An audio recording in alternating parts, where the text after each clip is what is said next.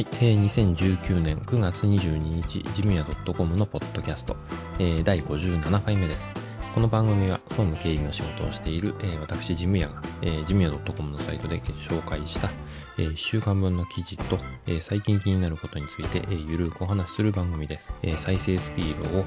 0.5倍速に設定して、えー、聞いていただくとですね、程よく収録の荒が消えて聞こえるのでおすすめしています。えーとですね、今週取り上げるテーマは、え、Excel のメニューバー下のリボン表示、えー、非表示、これを切り替える方法という記事の説明と、あとは、ブクログ始めましたという記事ですね。あと、Excel で横方向のサムイフもできるんですという Excel の関数の話ですね。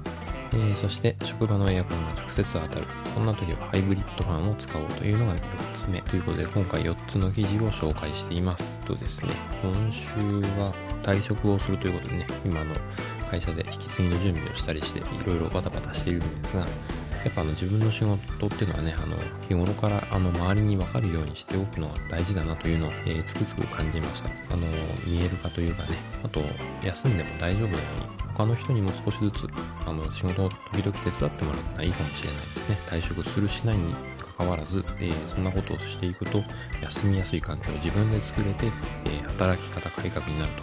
えー、いうことだと思います。えー、まあ、そこまでね、あの、深くは考えていないんですが、えー、そういうふうにしていくと、あの、これから働きやすくなるんじゃないかなと、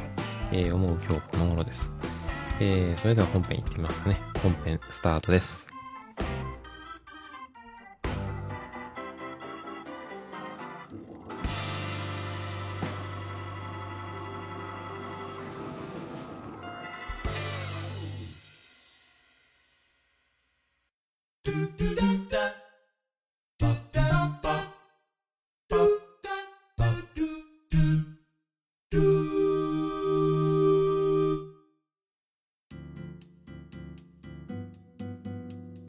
はい、えー、本編一つ目の記事の紹介ですね。えー、Excel のメニューバー下の、えー、リボン表示ですね。これの非表示と表示の切り替え方法の、えー、説明です。えっ、ー、と、時々ですね、Excel を使っていたの、えー、上のメニューバーっていうんですかね、あの、フォントの、えー、フォント名が出てたり、えー、太字にしたり、色をつけたり、あの、中央揃えにしたりとかね、ああいうボタンが突然なくなっているっていう時があると思います。なんか上の、えー、灰色の部分が、ね、グレーになってる部分が、なんか短いなって感じる時が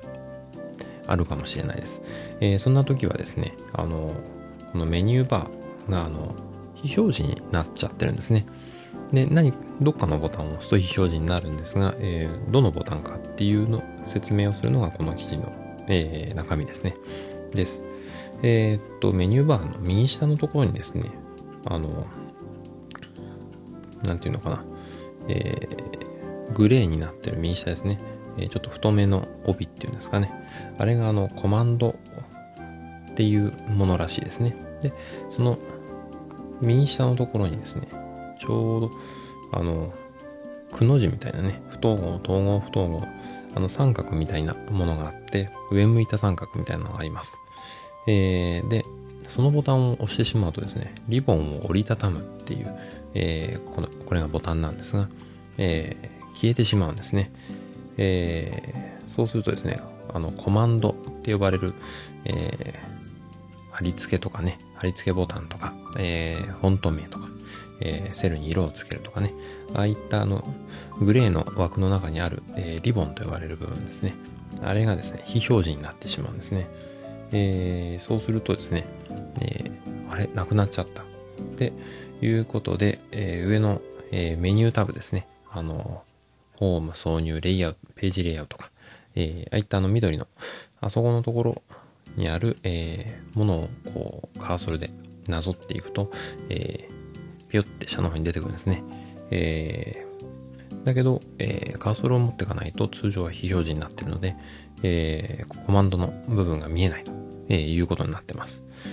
えーまあ、そもそもはね、あの表の入力がなるべく大きく表を見て、えー、できるようにっていう、えー、なんていうのかな、親切機能なんですが、えー、入力だけね、加工だけ、編集とかね、している人にとっては、この、えー、メニューボタンとかね、コマンドのリボンがなくなってしまうのは、えー、とても大変あの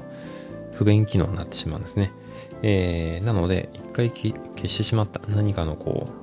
うねえー、加減で当たってしまったとかね、えー、そういうことだと思うんですが、え、また戻すにはですね、一回リボン、えコマンドのリボンを表示させた状態で、また右下のところにですね、今度、えピン止めのアイコンが出てきます。えなので、それをですね、またポチッとクリックしてあげます。そうするとリボンの固定という、え機能になりますので、えこれで、えーリボンがちゃんと固定できるということですね。えーずっと表示できると。えいうことになります。でですね、えー、このリボンの操作なんですが、えー、上の、右上のとこですね、Excel 開いて、えー、バツとかね、あの、四角とか、えー、アンダーバーみたいな、えー、最小化とかの隣にですね、えー、見慣れない上矢印のボタンがあると思います。えー、あんまりね、いじったことないっていう人が大半じゃないかなと思うんですが、えー、これがですね、えー、リボンの操作ボタンですね。リボンを自動的に非表示にするとかね、えー、タブだけ表示させるとか、え、タブもコマンドも両方、あの、表示するとかね、え、こういったことを切り替えるボタンになってます。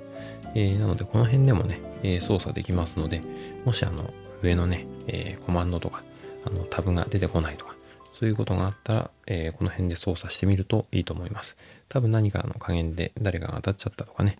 えー、自分でこう、なんか資料を調べるときにマウスが動いて当たっちゃったとかね、えー、そんなことだと思いますが、えー、元に戻す方法は割と簡単なので、えー、覚えておくと、えいざという時に慌てふ、ふたま、慌て、ふためかなくてもいいということですね。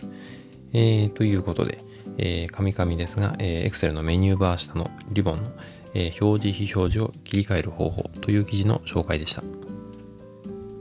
はい、えー、本編2つ目の記事の紹介ですね。えー、ブックログ始めましたということで、えー、まあ、あの、本のね、レビューサイト、えー、といえばの、ブックログと読書メーターとかね、えー、まあ、レビューを見るとしたら、えー、Amazon のレビューとかね、えー、楽天ブックスのレビューとか、そういうの見ますね。えー、ですが、あの、まあ、ブクログ、えー、読書メーターあたりですね、えー、やってみようかなと。以前からあの、ジムヤ .com のサイト内で自分の本、読んだ本の、えー、紹介をしていきたいなということで、ジムヤの本棚っていう、えー、ページを作っているんですが、えー、やっぱね、本棚風に本が並んでいて、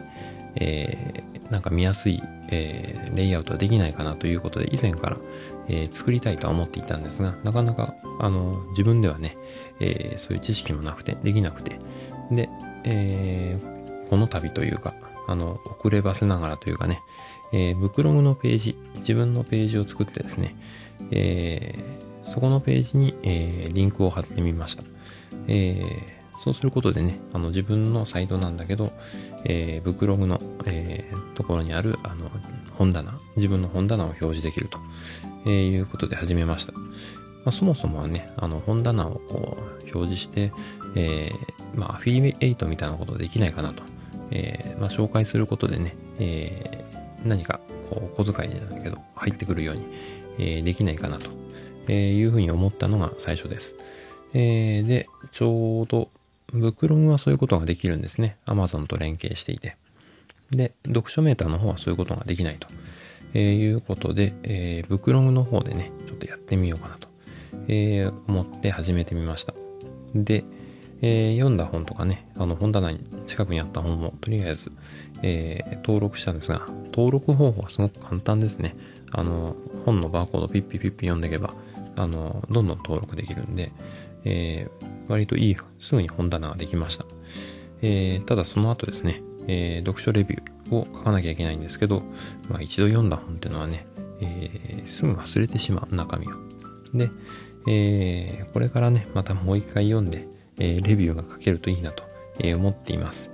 え、まあ、この中でもね、あの、私のおすすめの本っていうのを、え、今回おすすめの書コーナーでね、えー、紹介したいと思います。えー、記憶の曖昧なところとかね、あるとは思いますけど、えー、まあ、ちょっといくつか紹介できればなと思います。あんまり紹介するとネタがなくなっちゃうので、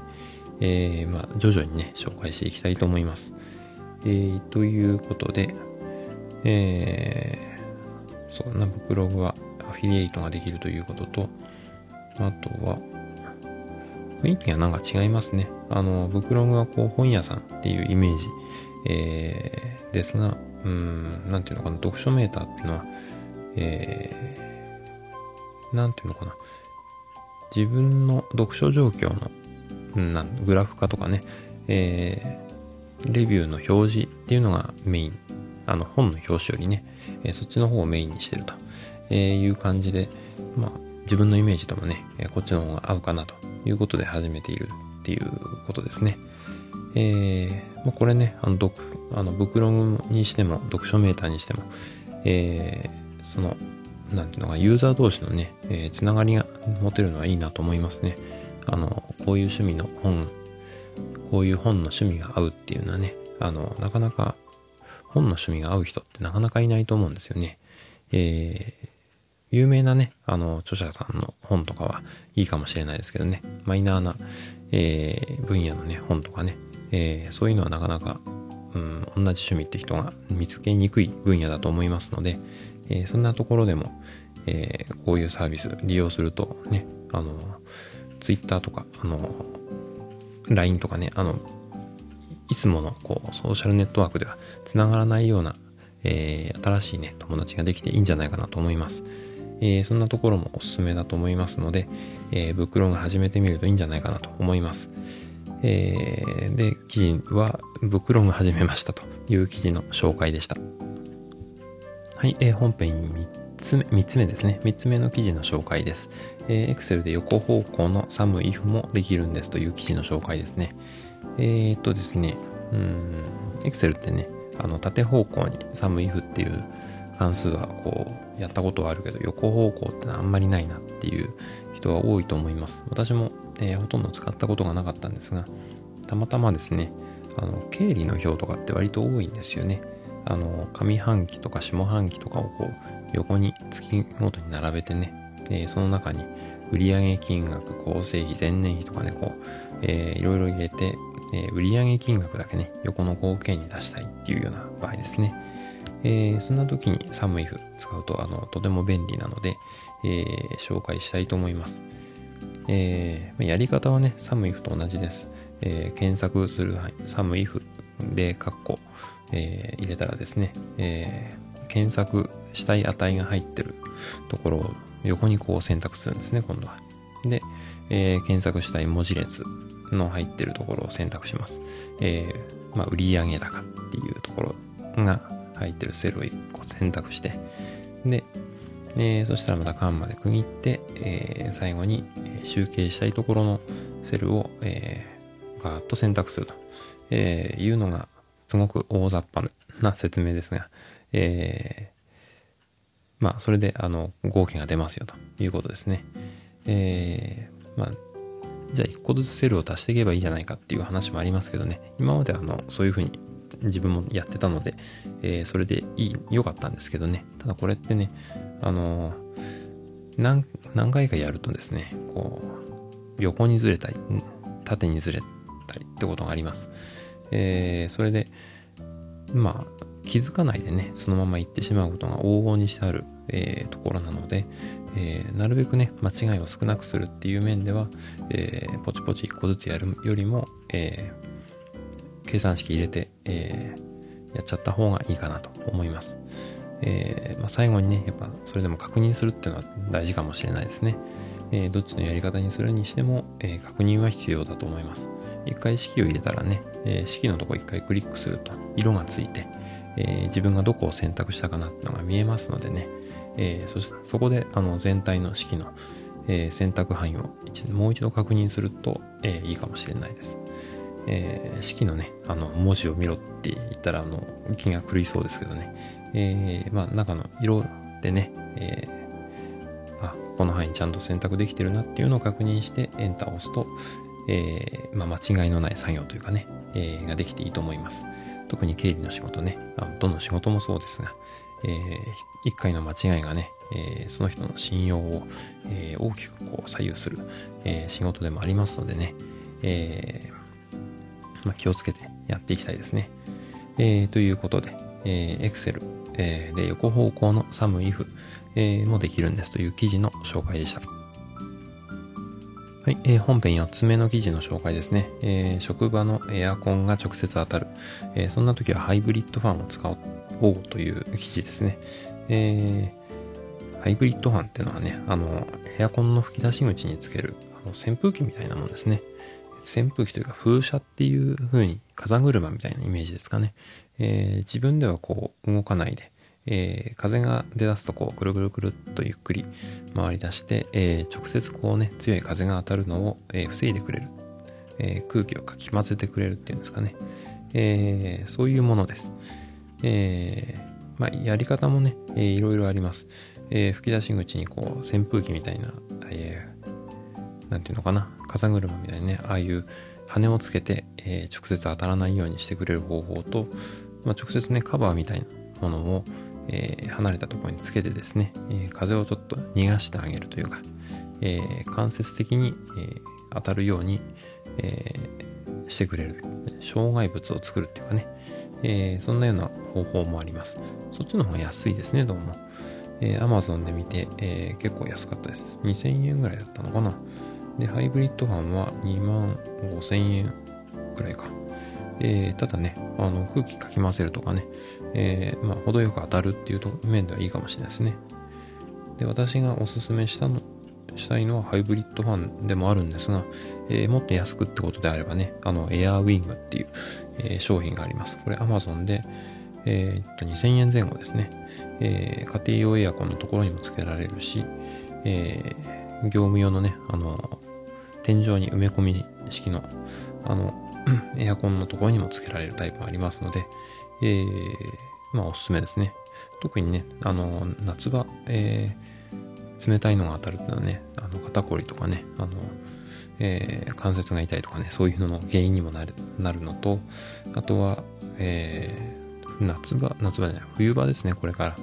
えー、暖房を入れるようになると、えー、乾燥とかね、そういうのの原因まあ、夏場もそうですけどね、直接当たる人は乾燥の原因にもなったり、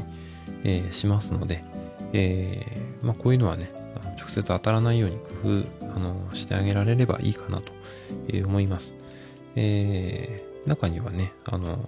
ビニールとかでね、こう、カバーをしたりしてるところもありますけどね、うん。あの、それぞれ工夫して、あの、直接当たらないような工夫をね、えー、できればなと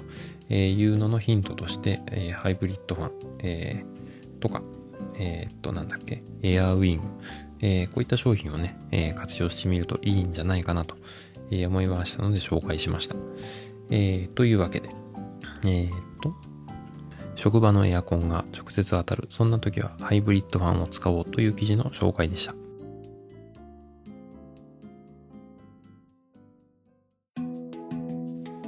はい、えー、本編に続いて、えー、おすすめのコーナーですね。えー、今回はですね、えっ、ー、と、ブックログを始めましたということで、え、本編の中でも紹介したんですが、えー、その中で本を登録しながらね、え、久しぶりにまた、え、本の表紙を見て、あこれ良かったなということで、え、思い出した本の紹介ですね。え、本の名前は、自分の小さな箱から脱出する方法、え、アンビ、アービンジャーインスティチュートえー、っていう著者の、えー、本ですね。えー、割とね、あのよく読まれてる本の部類になるんじゃないかなと思います。え、ビジネス書じゃないですけどね、え、まあ、働く人が、え何かこう壁にぶつかった時に、えその原因は大体あの相手にあるっていうこともありますが自分にも原因があるんじゃないかなということを、え問いかける問いかけるというかね、えー、そういう、えー、視点で、えー、書かれた本ですね。えー、まあ、なんていうのかな、えー、中の話をしてしまうと、またあの読む人がね、えー、減ってしまうといけないので、えー、まあいろんな人に読んでもらいたいので、えー、触りだけ、えー、話をするとですね、えー、まああの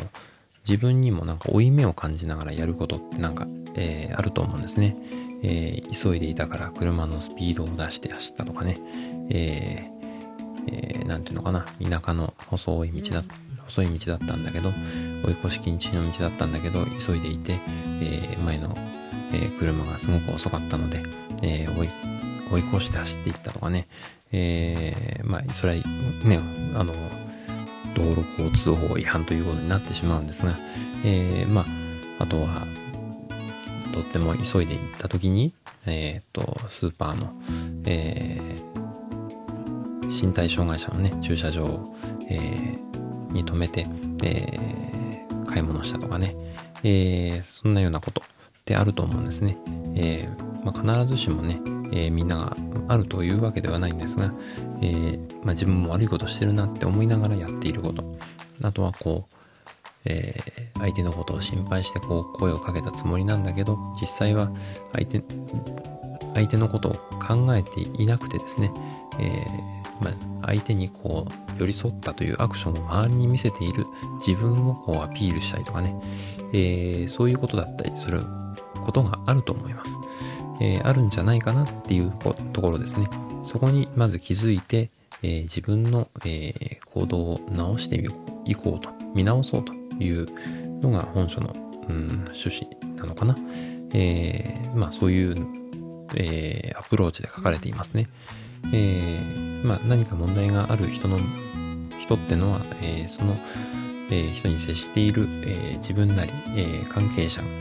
えー、自分の箱の中に入ってるっていう表現をしてますね、この本の中では。えー、自分の箱の中に入った状態で相手のことをこう、えー、親身に思っていろいろやっていないんじゃないかなっていう、えー、まあ一回箱から出てね、えお互い話し合いましょうよと、えいう感じの本です。えあんまりね、え私もえー、読んでから時間が経ってしまったので細かく説明できないっていうのもありますけどね、えー、なのでうーんまあ何て言うのかな、えー、読書レビューの中にもねいくつかありますけどうんまあ相手に問題がある時は自分に問題があるっていう考え方もありますけど、えー、問題がありすぎる人に関わる時はうんまあさっと身を引くというかね、えー、距離を置くっていうのも一つのやり方だと、えー、思います。えー、一つのね、考え方にこう、固まっ、凝り固まってというかね、あの、えー、囚われずに、まあ、こういう考え方もあるんだよっていう、え、ことを、えー、なんていうのかな、えー、まあ、そういうポイントをですね、えー、投げかけてくれる、えー、いい本だと思います。え、結構読まれてる人も多いということはね、やっぱ名作というかね、えー、名著というか、えー、だと思います。時代が変わってもね、こういう価値観は変わらないと思いますので、えー、ぜひね、えー、お手に取って、えー、読んでみるといいと思いますね。ちょうど読書の秋、えー、ということでね、秋になってきましたんでね、えー、おすすめです。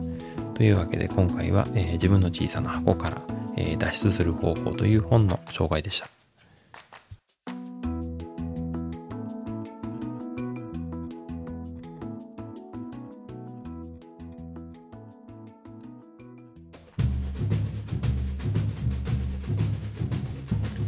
はい、えー、ジムヤ .com のポッドキャスト、最後までお付き合いいただきありがとうございました。